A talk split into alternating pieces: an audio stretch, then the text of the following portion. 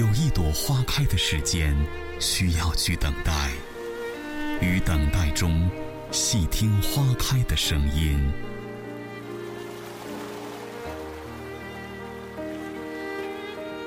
有一盏茶浓的间隙，需要去品尝。在品尝里，静观茶叶的沉浮。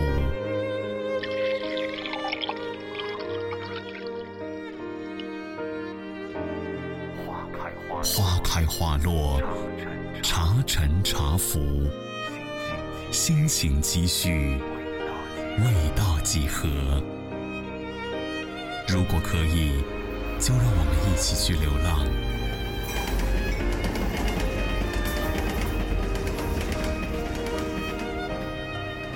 流浪在冬日傍晚的街头，流浪在暮色降临的小路。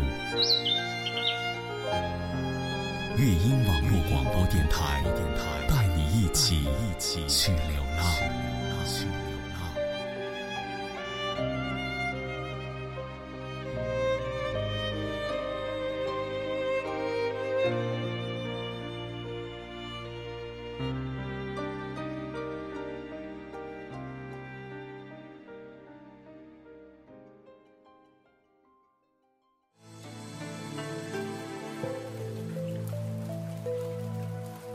石板上的绝美诗行，是你留给我的深情，勾起无尽的念想。唱不尽的桃花扇，将千古风流只刺心中最柔软的角落。那溅落在扇面的，不是鲜血，而是千年的泪珠。小桥待嫁的人家，青石板上有你我。被斜阳拉长的影子，在虎丘斜塔与斜风细雨不期而遇。声声慢的黄花，却还不见开放。拙政园留园，留不住的西山夕阳，为这静谧的水乡之夜，歌唱向晚。这里是苏州，一个风流才子默写忧伤的地方，一个清婉女子。撑油纸伞走过的地方，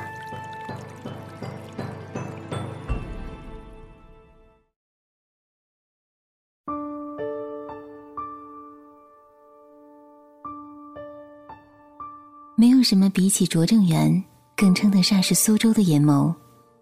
他顾盼生辉的灵动，把全部的锦绣精致呈现给你我。他的目光扫过的时候。就像一种浑然天成的艺术气息，渗透到这个城市皮肤的每一个毛孔之中。于是，这里的房子、这里的人、这里的生活节奏，也都被打上了深深的烙印，精致的苏州国的痕迹。拙政园在苏州市东北街一百七十八号，不过是一个私宅。却展现出皇家园林的气魄来。一五零九年，明代弘治进士王献臣弃官回乡后，在原唐代诗人陆龟蒙的旧宅基础上重新拓建，还请来了当时吴门画派四大才子之一的文征明参与了亭台楼阁蓝图的设计。前前后后花了十六年，可是建园不久。王献臣就去世了，往往高官膝下多拜耳。王进士的儿子是个十足的纨绔子弟，一夜的豪赌就把园子输个精光。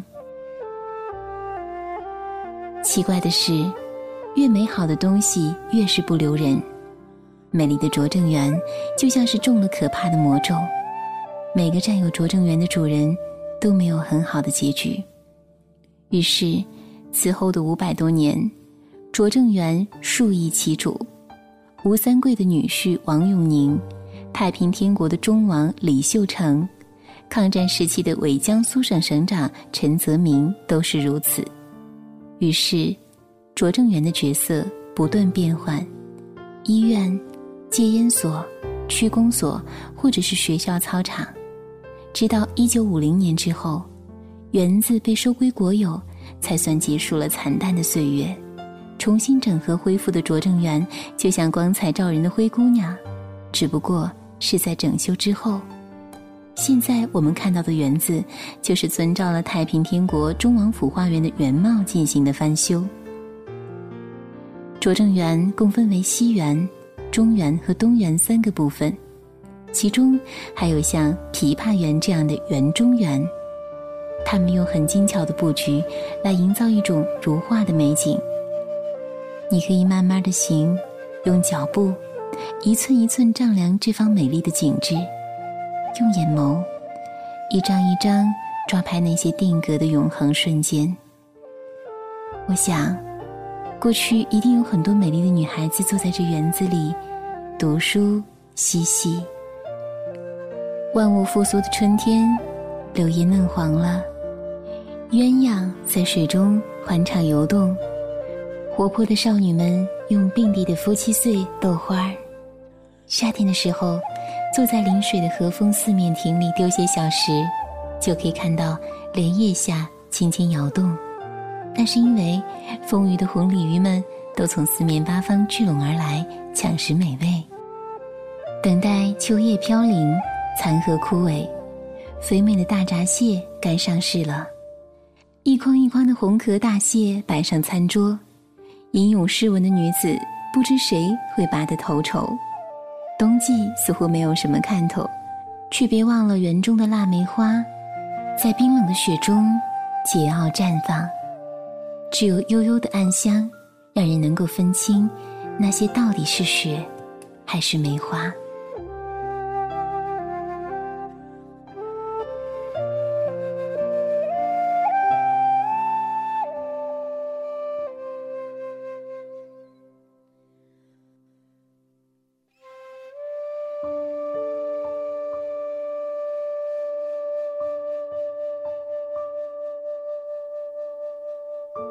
漏窗下，两个小姑娘正讨论着与谁同坐轩的楚楚，而我知道，那是苏东坡的那句“与谁同坐，明月，清风，我”。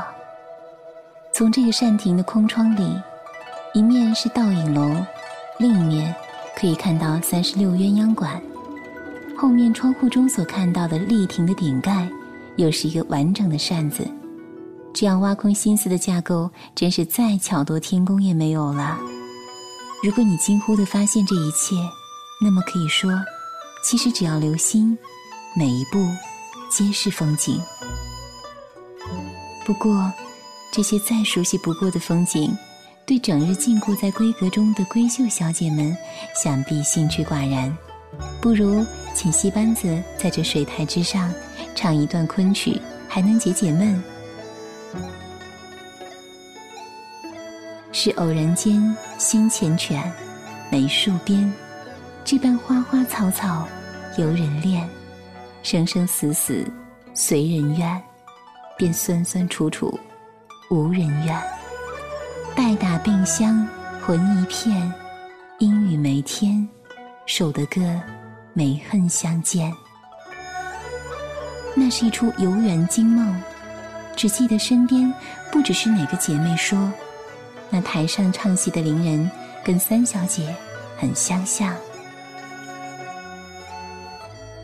千百年后，这里偶尔还会搭台唱戏。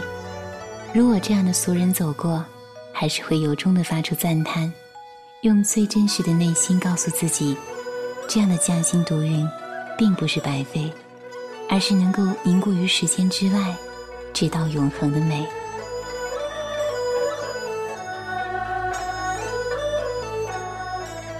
剑山楼也有过另一段英雄故事。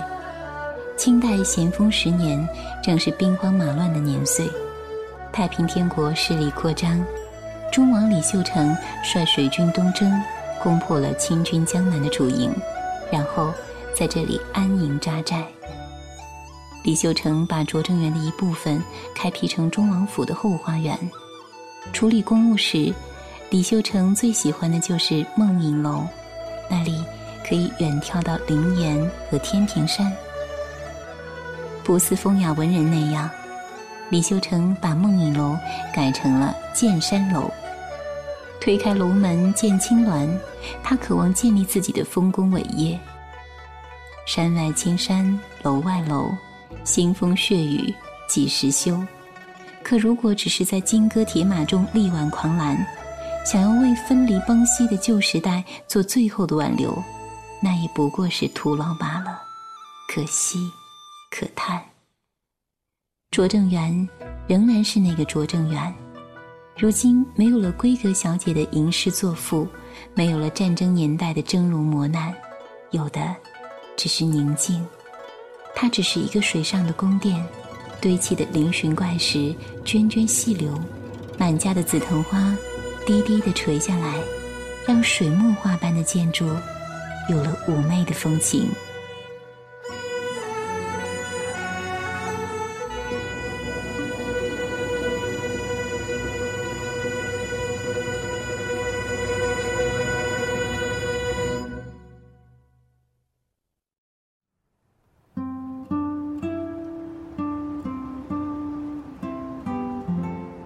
在苏州市城东小新桥巷七号，一个小巧秀气的园林静卧其中。它有一个美丽的名字——偶园。不同于雍容华贵的拙政园或是留园，偶园就像是还未长成的豆蔻少女，用青涩的目光流转着千年的期盼，又或者说，像一颗小小的痣。隐藏在苏州城的眼角周围。偶园的美，来自于这独树一帜的清新和自然，让来者都刮目相看。光绪年间，江苏巡抚沈秉成客居吴中，买下了这座废弃已久的园林，请到当时的名画家顾云设计营筑，然后成就了今日的偶园。沈秉成出身官宦世家，起先在北京做翰林，后来平步青云，一直做到四川按察使。人到中年时，生活和仕途都接连受创，先是父亲、妻子和两个儿子先后病故，后来因为屡次进谏不受重视，让他开始厌倦了官场，也看淡了人生。这时。他突然想起旧时在京城做官的时候结识的老友同僚严资生，记起严家墙上的那幅画，那个人。过去在严家走动的时候，就留意到那幅挂在墙上的花鸟画轴，画得好，题词也漂亮。打听才知道，那是严资生住在贵州的姊妹闲时所作，当下就不由得心生爱慕。而此刻。沈秉成想到自己男未有妻，女未嫁，何不向严家求婚？一幅画成就了一段家园，可谓千里姻缘一线牵。两人虽然年纪相差十五岁，可是并不妨碍伉俪情深。严永华也的确称得上是才女，能吟诗作赋，还善画花鸟鱼虫，琴棋书画无一不精。不由得想起欧阳修《望江南》的那句：“嫩时相见已留心，何况到如今。”后来夫妻二人居家搬迁到苏州，花三千两银子买下了当时几乎废弃的社园。这不过是一个三面环水的园子，只有一条小路与外界相通。正门原来对着三丈高的城墙，如同两人决意归隐的心。远离于尘世之外，和白云绿树共悠悠。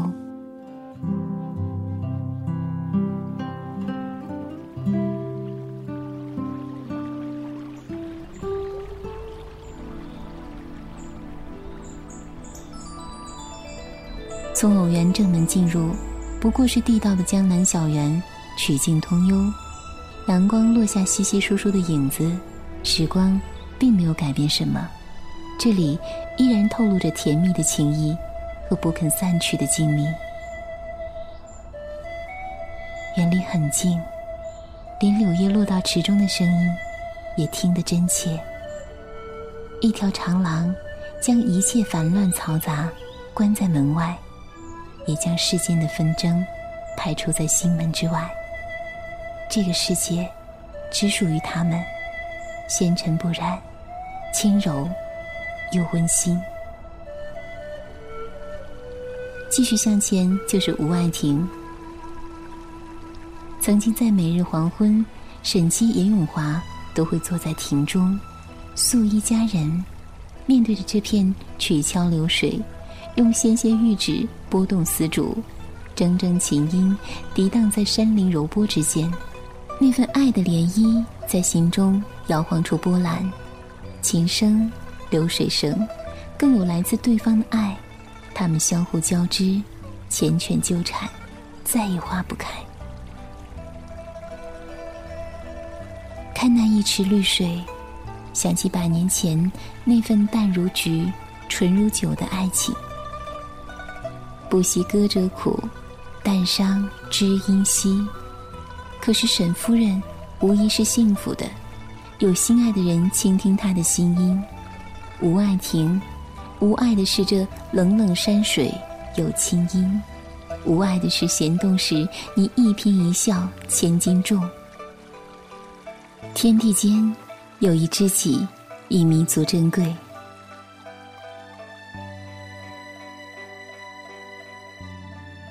在东花园城曲草堂楼上补读旧书楼里，两人一同在如豆的灯下研读诗词，推敲出绝妙好文。他们相敬如宾，举案齐眉。下雪的夜里，偌大的园中空寂无声，那淡淡的月色。映照在白雪之上，越发的莹润轻柔，也分不清，到底是池水妩媚的月色，还是月色妖娆了池水。环燕斋里，妻子正为夫君研墨试读，他捧着一盏刚沏好的碧螺春，站在身旁，不敢惊扰，只是静静站着。捧着试卷的丈夫抬起头来，望着妻子的脸微笑。他说：“他最喜欢他眼角的那颗小小的痣，浅浅淡淡的，微笑的时候又隐藏在那片笑颜之中。”妻子低头不语，桃红的脸庞不胜娇羞。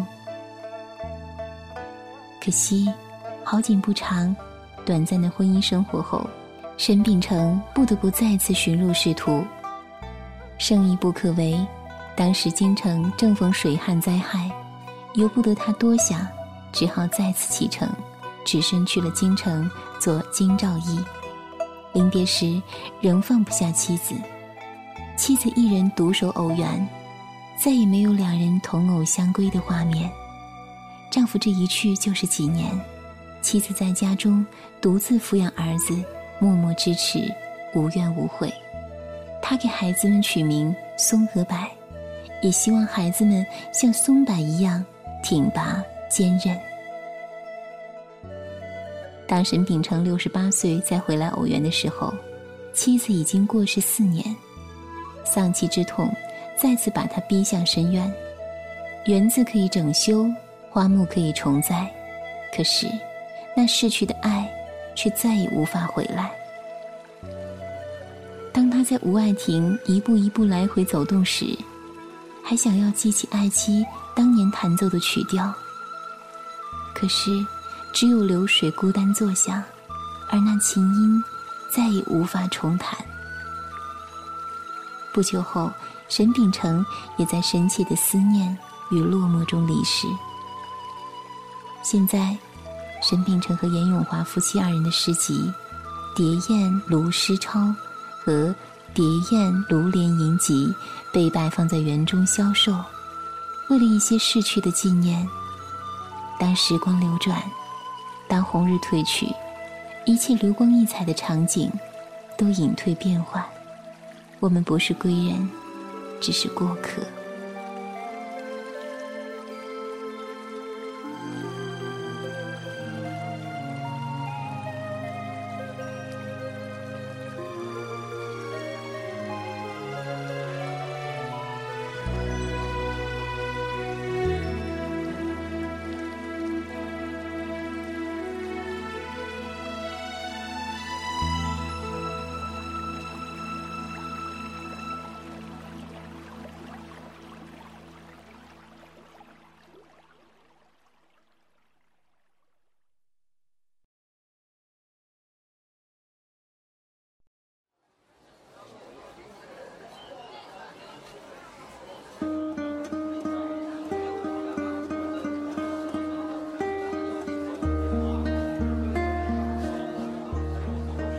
平江路，是那双眼下密密的睫毛，像是张开翅膀的蝴蝶，在眼帘上投下浓重的阴影。平江路就是这样，它复古又新潮。可是，穿青衣长衫的男子，踱着方步向城门外走去；也可以是卷曲头发的艺术男生，黑框的眼镜下，一双迷离的眼睛正盯着远处的水乡谣传，将那些白的墙、蓝的瓦、白的水、蓝衣的船娘，一笔一笔留在画布上。浓浓的复古气息。向你传达着几千年不曾逝去的婉约气质，又散发出淡淡的慵懒气息。这是属于这里特有的文艺的气质，让气味相投的人沿着鼻翼寻觅而来。在一个叫猫的天空之城的地方，昂贵的手工奶茶香气四溢，捧一杯在手心。望着花格子的布窗外发呆，想想“阳光很活泼”这个句子，并没有错。这个店名让我想起日本的漫画大师宫崎骏来。同样一个喜欢用慵懒的小猫做冒险剧主角的老人家，而天空之城，久石让的曲调下，除了摄人心魄的宁静，又有一丝触不到的哀伤。店里。有满满一墙的明信片，从插画到摄影，到手绘到白描，无一不足，也都不重样。那是独一无二的宣言。他家的明信片，因为跟本地报社的摄影记者合作，有着一种特别的真实。小桥流水人家，昆曲戏文人物，还有那些令青春开始苍老的触目，他们不华丽。却折射出一些人文关怀。也许，石板桥下品茶斗金丝雀的老先生，让你想起自己的爷爷；深深巷子口里那个仰头看斜阳的小男孩，完全是自己小时候的样子吧。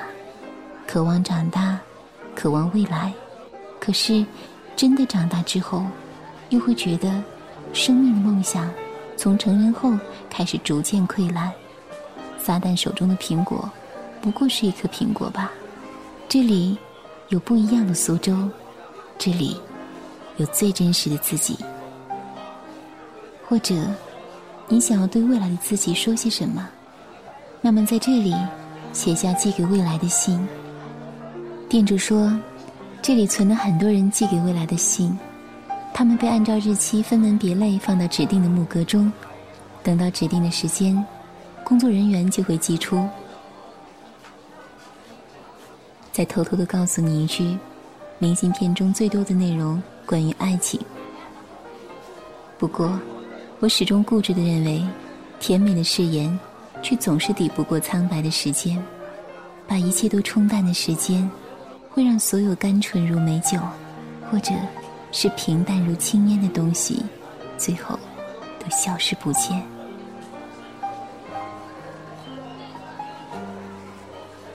店里也有书，不多却还算精致。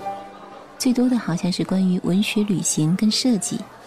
坐到书架旁边的座位上，在黄绿色的草木绘灯照下看看书，看温暖的黄光映在纸页上，时光也要慢下来。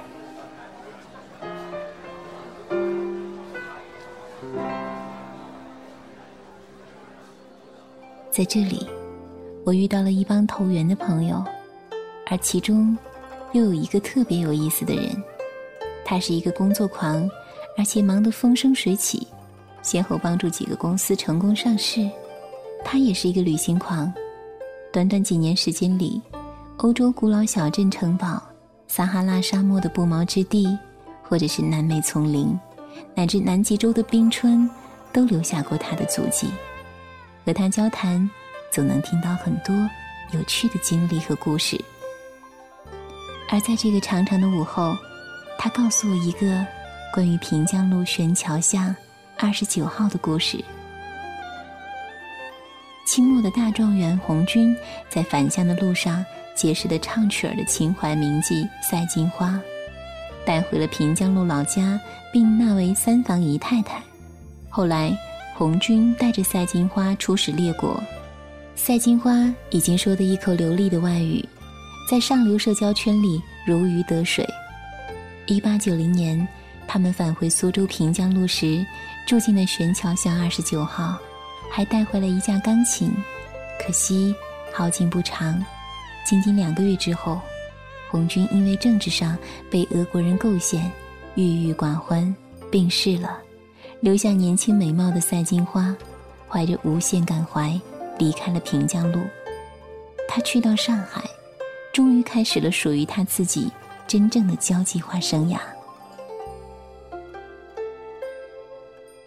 说完这个故事，我还入戏太深，可是他却早已习惯轻松的变换角色，捧起一杯咖啡，尝一口，然后抬起手腕看表，现在是下午三点，他必须去工作了。然后跟我们抱歉的微笑，风风火火的离开了，一直。让我还没能缓过神来。故事我不置评，可是却对他这样一个人太感兴趣，很想知道，这样一个人怎么能在如此沉重窒息的工作中留出空白给自己？难道这就是传说中的效率狂吗？不由得心生羡慕嫉妒。他们不是魔术师，可是却能够这样精彩华丽的生活。其实我也知道。他也不过是个时间的调酒师，只是善于把有限的时间调配出醇厚的味道罢了。也许我一辈子也无法成为这样的人吧。我永远会有在要迟到的马路上狂奔的尴尬，在任务面前抓耳挠腮熬夜，直到两眼通红；面对心爱的人言不由衷。也许大多数时候我们都一样，然后为自己辩白说。